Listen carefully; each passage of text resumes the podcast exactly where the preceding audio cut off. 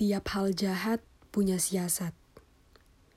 Satu yang kerap dilupakan, kejahatan juga punya musuh bebuyutan.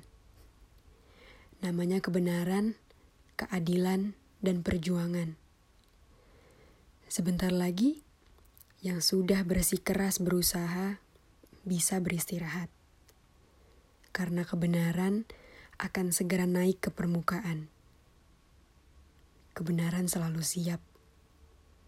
Dia selalu sigap, dan dia akan selalu terungkap.